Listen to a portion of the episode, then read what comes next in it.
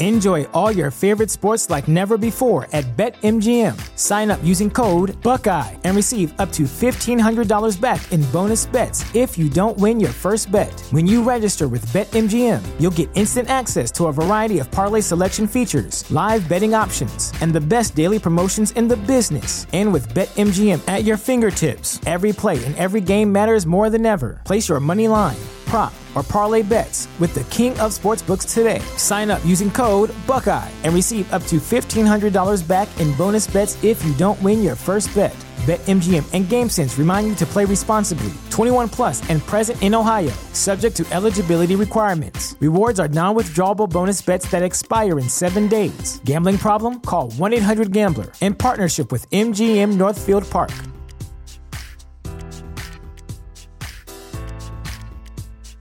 This is the place where black is the main character, where we dive into something new like the latest season of Them, The Scare, and the award winning American fiction. Or add to the experience by buying or renting the biopic of a legend, Bob Marley, One Love. And add on channels like Paramount Plus and Starz to bask in nostalgia with Beverly Hills Cop and BMF. Explore Prime Video's culture rated collection and enjoy old school greats and new school hits. Restrictions apply. See Amazon.com slash Amazon Prime for details. Did you know a 2018 study showed half of prenatal vitamins tested had unacceptable levels of heavy metals? I'm Kat, mother of three and founder of Ritual. When I was four months pregnant, I couldn't find a prenatal I could trust, so I created my own. Ours is made traceable, third party tested for heavy metals, and recently earned the Purity Award from the Clean Label Project. But don't just take my word for it. Get 25% off at ritual.com slash prenatal. Hello, campus cronies. Welcome back to Campus Crime Chronicles. I'm your host, Dr. Nicole Turner, full time college administrator, part time college professor, but always a true crime addict. In every episode of this podcast, I take a deep dive into some sort of true crime that occurred on a school campus or a crime that's associated with a college or university in some way. For each episode, I rate the seriousness of the crime from 1 to 5 on my serious crime scale, with 1 being completely not serious, possibly even a little humorous from time to time, to 5 being very serious. This episode is rated a 5. When a sophomore from the University of Nebraska, Jessica O'Grady, failed to show up for work and stopped responding to all texts and phone calls, her family reported her missing. But when investigators dug into her case and focused on one prime suspect, Jessica's so called boyfriend, they quickly shifted the case to a homicide despite never recovering her body. In 2007, the man police say is responsible for Jessica's murder, Christopher A. Edwards, was convicted of second degree murder. It was the first time in Nebraska state history that someone was convicted of murder without the physical evidence of a body. This episode is titled The Battle Sword Murder. So without further ado, let's get started.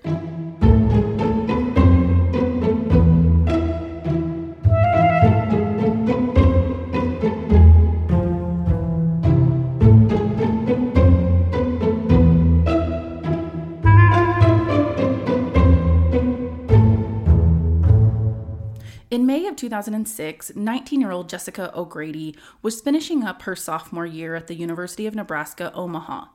Jessica was described as lively and free spirited. When she first started college, Jessica majored in social studies, but she wasn't sure exactly what she wanted to do as far as a career. But after she got some experience of working with children at a daycare, she discovered her true passion and she changed her major to education so she could eventually become a teacher and work in childcare full time.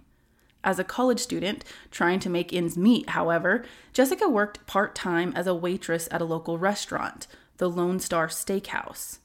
So that's what Jessica was doing. She was going to school, going to work, and hanging out with friends and family in her spare time.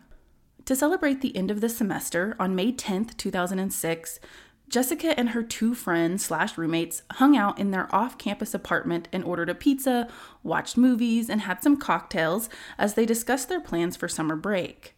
The three friends slash roommates were enjoying their night in, but between 10:45 and 11:15 that night, Jessica received a text message and she indicated to her friends that she was going to go to Chris's house for the remainder of the night. Now, her friends assumed she was going to Chris Edwards' house, a guy Jessica worked with at the steakhouse who she had been seeing for the past few months. 19 year old Chris Edwards was also a fellow student at the University of Nebraska. According to Jessica's friends and family, she was excited about Chris and the possibility of a new relationship. So when Jessica went to Chris's house around 11:30 p.m. that night, her friends didn't think too much about it. The next day, however, her friends and family became worried when she never returned home to her apartment and she wasn't answering any texts or calls. This was particularly out of the ordinary for Jessica because she was one to always keep in touch with her loved ones, especially her Aunt Shauna, whom she was very close to. After the second day of no returned calls or texts from Jessica, and after she failed to report to work a shift at the steakhouse, her friends and family notified police to report her missing. When police began investigating Jessica's whereabouts, they naturally started looking at the most plausible answers and then worked their way out from there. Since they knew she had gone to Chris Edwards' house, according to her friends, they reached out to him first. But, according to an episode of Forensic Files, Edwards told police that he actually did not see Jessica that night. He said they were supposed to meet up, but that she never showed. So, when police asked Edwards if he could provide an alibi, he did exactly that. He informed them that he had been at the movies with friends, and he even showed them a ticket stub that confirmed he went to a 9:35 p.m. showing of An American Haunting. And surveillance footage from the movie theater also confirmed his alibi. Edwards could be seen exiting the theater after the movie ended. Um, but y'all, as soon as I heard this, the crime junkie, crime addict investigator in me immediately went to Google to see exactly how long this movie was. And it was only an hour and 33 minutes. So perhaps add in another 20 minutes for previews, that's still less than two full hours. So technically, to me, his alibi did not really check out because the dude was out by 11:30 p.m. and we know Jessica didn't even leave her house until around that time. So, put a pin in that. Anyway, at this point, investigators had no choice but to keep looking for other possible answers as to where Jessica could be. They didn't have to wait long though before they got a break in the case. On May 16th, Jessica's vehicle, a Hyundai sedan, turned up after they initially couldn't find it. The car had been abandoned in a parking lot near the steakhouse where both she and Edwards worked. But when they began processing the vehicle for evidence, they noticed something peculiar. You see, it had been cleaned and tidied, basically leaving no trace of anything. This was unusual, though, because Jessica's friends and family said she did not keep a clean and tidy car. In fact, her car was usually the opposite and quite messy. So, her car being completely clean was a red flag to investigators. Also, on this day, May 16th, after Jessica's car was found, her case was assigned to Omaha Police Detective Eric Nordby. Nordby, who now serves as an internal affairs investigator with the Omaha Police Department and a command chief warrant officer for the 85th U.S. Army Reserve Support Command, told Sergeant David Leitz with the U.S. Army News, quote, this case got my attention because I had a 19 year old teenager that had multiple contacts with multiple people, and that all stopped abruptly the night of May 10th. On this case, I worked 33 hours straight. Most people don't have that drive, but military people understand it.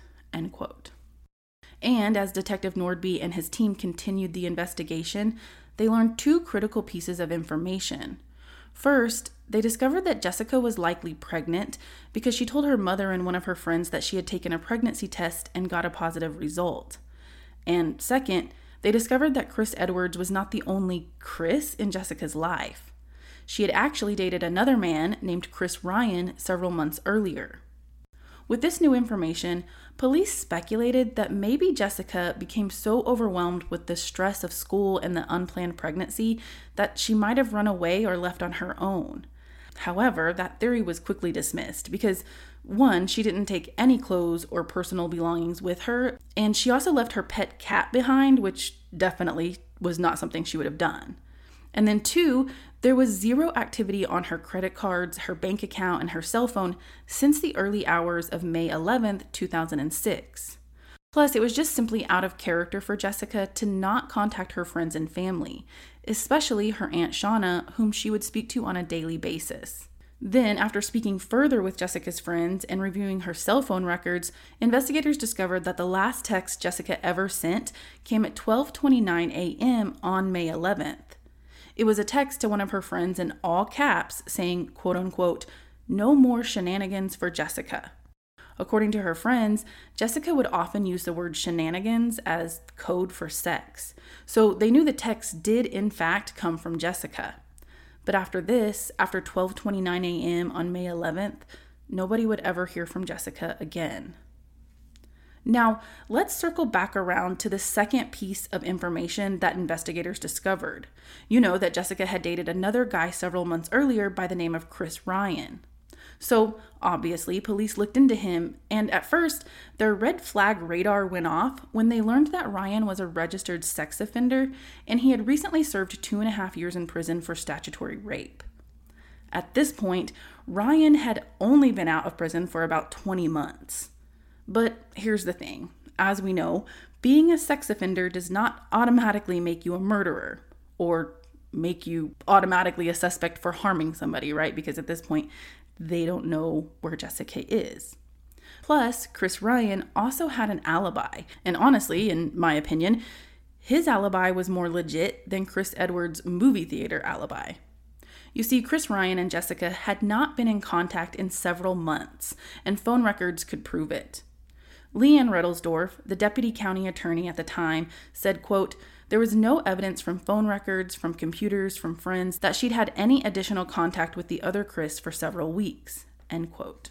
But Chris Edwards, well, he and Jessica spoke often, and investigators learned that not only had he been dating Jessica, but he had also been seeing another woman as well, a woman named Michelle.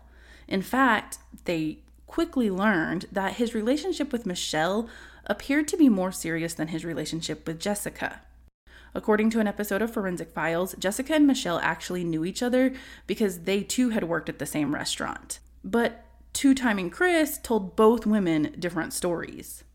Captain Alex Hayes with the Nebraska Homicide Unit said, quote, Chris was kind of playing both of these girls. One of them, he told her he wanted to be with her and they were going to have a baby together. And the other one, Jessica, he indicated that the other girl was more like a fling kind of thing.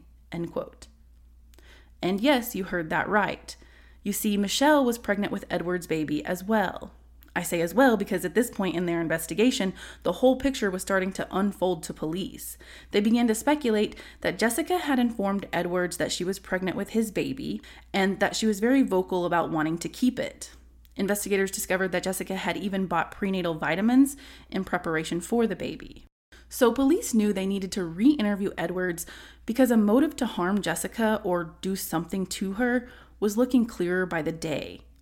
They decided to go to Edward's home and just talk to him. The police called it a knock and talk situation. And side note, it was actually Edward's aunt's home because I guess he stayed in like the basement of her house with a separate entrance and exit from the home or from the main entrance of the home. Anyway, they went there to interview him. And they noticed something interesting right off the bat. He talked about Jessica in both the present and past tense. Then they asked him if there was any place in the house that he didn't want them to look at.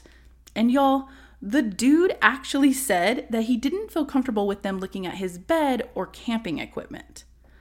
Um, obvi, this was a huge red flag to investigators. So they asked him again where he was on May 10th, and he again said he was at the movies with friends.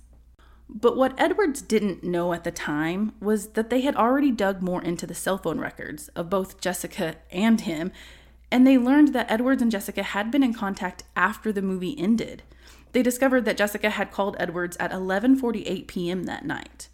And they discovered that on May 11th, so like the next day, Edwards sent a text to Jessica asking why she never showed.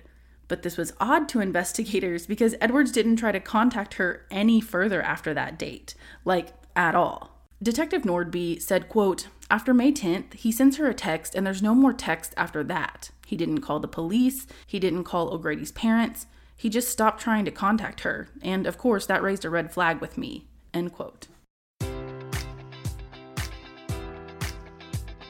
Enjoy all your favorite sports like never before at BetMGM. Sign up using code Buckeye and receive up to $1,500 back in bonus bets if you don't win your first bet. When you register with BetMGM, you'll get instant access to a variety of parlay selection features, live betting options, and the best daily promotions in the business. And with BetMGM at your fingertips, every play and every game matters more than ever. Place your money line, prop, or parlay bets with the king of sportsbooks today. Sign up using code Buckeye and receive up to $1,500 back in bonus bets if you don't win your first bet. BetMGM and GameSense remind you to play responsibly. 21 plus and present in Ohio, subject to eligibility requirements. Rewards are non-withdrawable bonus bets that expire in seven days. Gambling problem? Call 1-800-GAMBLER. In partnership with MGM Northfield Park.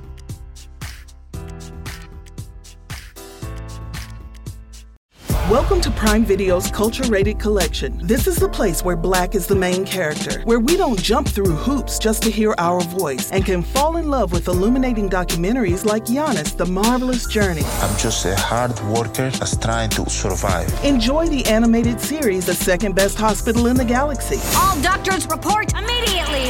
Where we dive into something new like the latest season of Them, The Scare, and the award winning American Fiction. Welcome home, baby!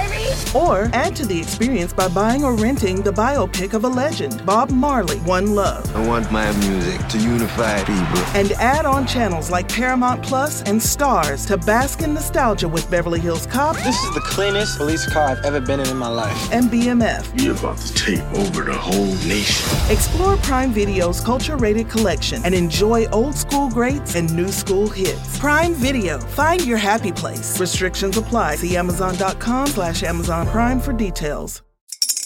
Spring is in the air at Littleton Coin Company, and we want to help you brighten your collection. Visit us at littletoncoin.com all month long to enjoy 15% off your purchase. With a wide selection of coins, paper money, supplies, and more, Littleton Coin Company has something for every collector's taste. Use promo code SPRING at littletoncoin.com for 15% off your purchase all month long. Restrictions apply. Littleton Coin Company. Serving collectors since 1945. The next step was to secure a warrant to really search Edward's home. But while they were waiting for the warrant, they discovered another piece of peculiar information, or circumstantial evidence, if you will. The day after Jessica disappeared, so on May 11th, Edward stopped at a Walgreens and purchased some weird supplies. He bought poster paint, white shoe polish, and whiteout, like, you know, ink corrector stuff that I don't think anyone uses anymore. Anyway, they noticed he bought that stuff from his bank statements, and then they confirmed it was him who made the purchase from surveillance footage at the Walgreens. Once the warrant came in, though, for to search his house, investigators paid another visit to Chris Edwards and searched his place up and down. And y'all, the evidence they found was overwhelming to say the least. First, in his bedroom, they noticed a large portion of the drywall that appeared to be a vastly different shade of white than the rest of his walls. When they took a closer look, they realized he had tried to cover up a ton of what appeared to be blood droplets, and he had covered it with the stuff he had purchased from Walgreens. A bloodstain pattern analyst noted that the wall and ceiling of his room had at least six different cast off stains, as in at least six different blows from some sort of object to a human would be the only way that much blood could be in those locations of the wall and ceiling. But that's not the only thing that was covered in blood. Edward's mattress was soaked in it. It had a literal human sized bloodstain covering the bottom of it, like eight square feet of blood. And what's laughable is that Edwards tried to tell investigators that the blood was from his girlfriend's menstrual blood. Um, okay, dude. Anyway, investigators described Edwards' garage as a quote unquote gold mine. They found transfer blood in his car, as well as a pair of hedge clippers and a dirty shovel in his back seat. So they removed these items, and a 4x4 piece of ceiling from his room, and they took them to the forensics lab for processing. And just from this overwhelming circumstantial evidence on its own, investigators were certain that something bad happened in Edward's home, and that if it were Jessica, she was no longer alive. Detective Nordby said, quote, Initially, I found specks of blood and then a large amount of blood, which led me to believe she did not survive the attack. End quote. But even with this amount of circumstantial evidence, they still needed Jessica's body to make a solid case against Edwards. According to forensic files, law enforcement, canine units, and more than 150 volunteers searched high and low for Jessica's body. But the vastness of open space and land in Nebraska, well, it made it nearly impossible to find her. As in, a body could be hidden relatively easily in Nebraska and never found.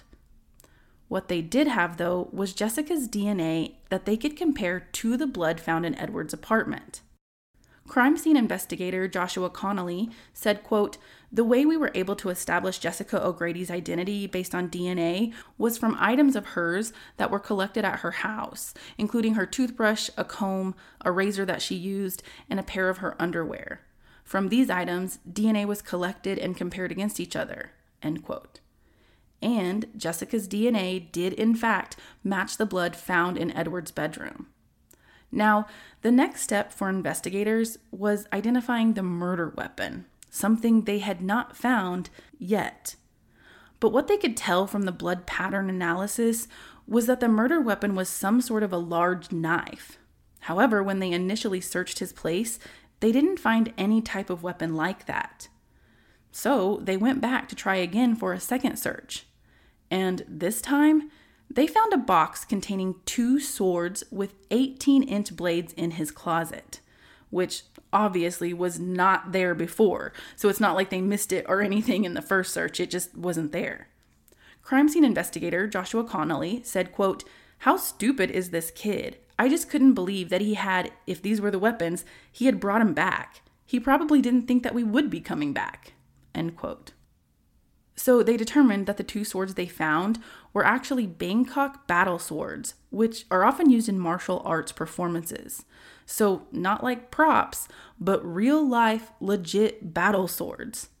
And when they processed these swords, they found traces of human blood along one of the blades, blood that also matched Jessica's DNA.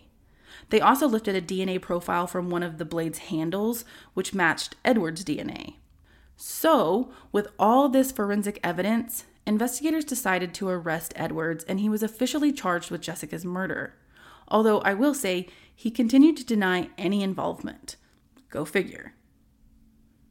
Here's the thing though they still needed to prove that Jessica was dead and not just missing, but they kept coming back to the scientific fact that whoever shed that much blood could not be alive. And that, along with the mounds of other circumstantial evidence they had, is what they hung their hat on as they went to trial. During the trial, which occurred in April of 2007, prosecutors revealed their ultimate theory of what transpired between Jessica and Edwards. They believed he was upset about the pregnancy and that the two had argued about keeping it. After a while, though, Edward seemed to calm down and he agreed to talk it out with Jessica, which is what they believed she had planned to do the night of May 10th, you know, when she went to his house after the movie ended.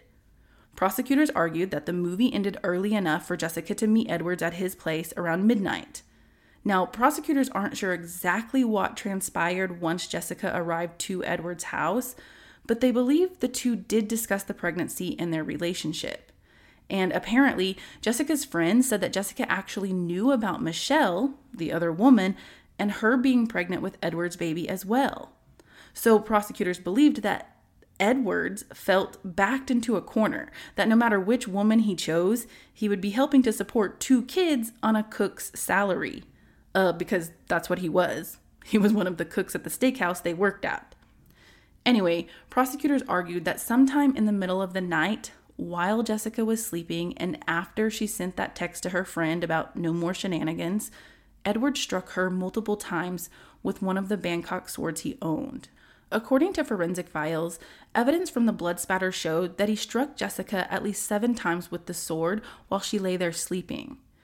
So let me backtrack just a minute. So, if you remember, I earlier said that the bloodstain analyst noted she had been struck at least six times, but she further explained on the episode of Forensic Files that you always have to add one extra blow for the initial strike, which actually totaled seven different strikes of the sword.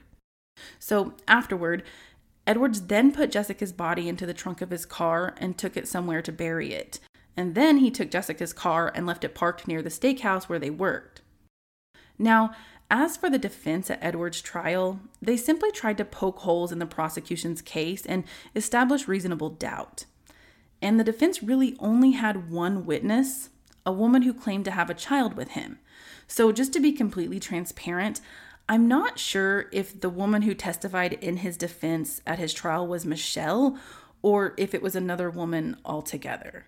Either way, the woman testified that she had slept in his bedroom after Jessica vanished, so after May 10th and 11th. And the woman said nothing was alarming or out of the ordinary to her. She said, to her knowledge, Jessica and Edwards had only slept together once, like a one time affair, which was at least three weeks prior to her disappearance. But whatever strategy the defense was using, it didn't work. The jury found him guilty of all charges and he was convicted of second degree murder and the use of a deadly weapon to commit a felony. He was sentenced to 80 years to life for Jessica's murder and another 20 years for the felony offense. According to forensic files, Edwards was initially offered a lesser sentence in return for disclosing the location of Jessica's body, but he refused to take the deal and kept his mouth shut. Over the years, investigators have tried multiple methods to find and recover her body, but unfortunately, it remains missing to this day, which means Edwards was the first person in Nebraska history to be convicted without the physical evidence of a body. After the trial, though, Jessica's aunt, whom she was so incredibly close to, Shauna Stanzel, pleaded with Edwards to reveal where he hid her body.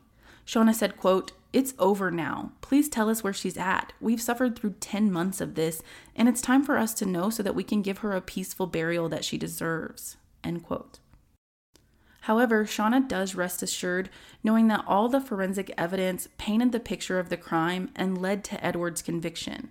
Shauna said, quote, the forensics told Jessica's story, plain and simple. They spoke where she could not, where her body could not tell a story. Her blood spatters, that told the story. End quote. Now, that would normally be where I wrap up the episode, but in part because of the controversy surrounding Edward's conviction without the evidence of a body, he has drug out his appeals and time in court. You see, also, one of the Omaha investigators who worked Jessica's case a man by the name of David Kofoed was caught in some serious shady stuff. As in, it was proven that he tampered with evidence in other Omaha cases, and he even served jail time over it. So, if you're thinking Edwards and his attorneys jumped all over this fact to try to appeal and request a new trial, then you'd definitely be right. So, Edwards first appealed in 2009, which was quickly rejected, then again in 2012. However, in 2012, the Nebraska Supreme Court granted Chris Edwards a hearing to consider the claims about possible evidence planted by Kofoed. The same judge who presided over Edwards' trial back in 2007 heard and reviewed the claims, but his opinion didn't change. The judge denied him a new trial and said there was enough overwhelming evidence to support the initial guilty verdict. Edwards' latest appeal came in 2018, according to WOWT, an NBC affiliate station in Omaha, but that appeal also was rejected. So, as of today, in July of 2023, Edwards is serving his sentence at the Tecumseh State Correctional Institution in Nebraska. He will be eligible for parole in 2056. Okay, y'all, that officially brings us to the end of Chronicle 53. Be sure to check out my social media where I always post photos associated with each case and episode. You can now find me at Campus Crime Chronicles on both Facebook and Instagram. Or you can follow my personal account on Instagram at Nicole Kalynn. That's K A L Y N N. And be sure to check out my TikTok for some additional campus crime stories. Okay, well, that's all for today. So, bye for now. Campus Crime Chronicles is researched, written, and recorded by me, Nicole Turner, and it's edited and produced by Giari Gassaway. Tune in again in two weeks for the next Chronicle.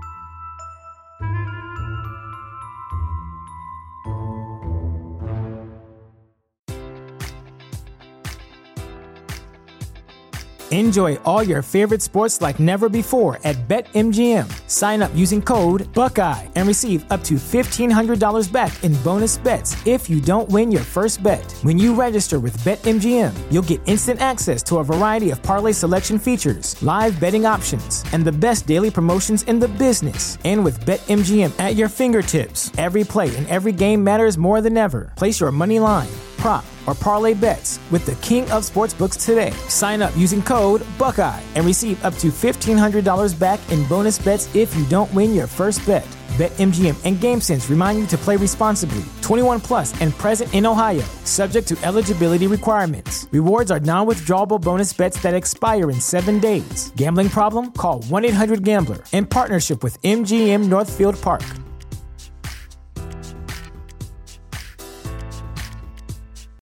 This is the place where black is the main character, where we dive into something new like the latest season of Them, The Scare, and the award winning American fiction. Or add to the experience by buying or renting the biopic of a legend, Bob Marley, One Love. And add on channels like Paramount Plus and Starz to bask in nostalgia with Beverly Hills Cop and BMF. Explore Prime Video's culture rated collection and enjoy old school greats and new school hits. Restrictions apply. See Amazon.com slash Amazon Prime for details.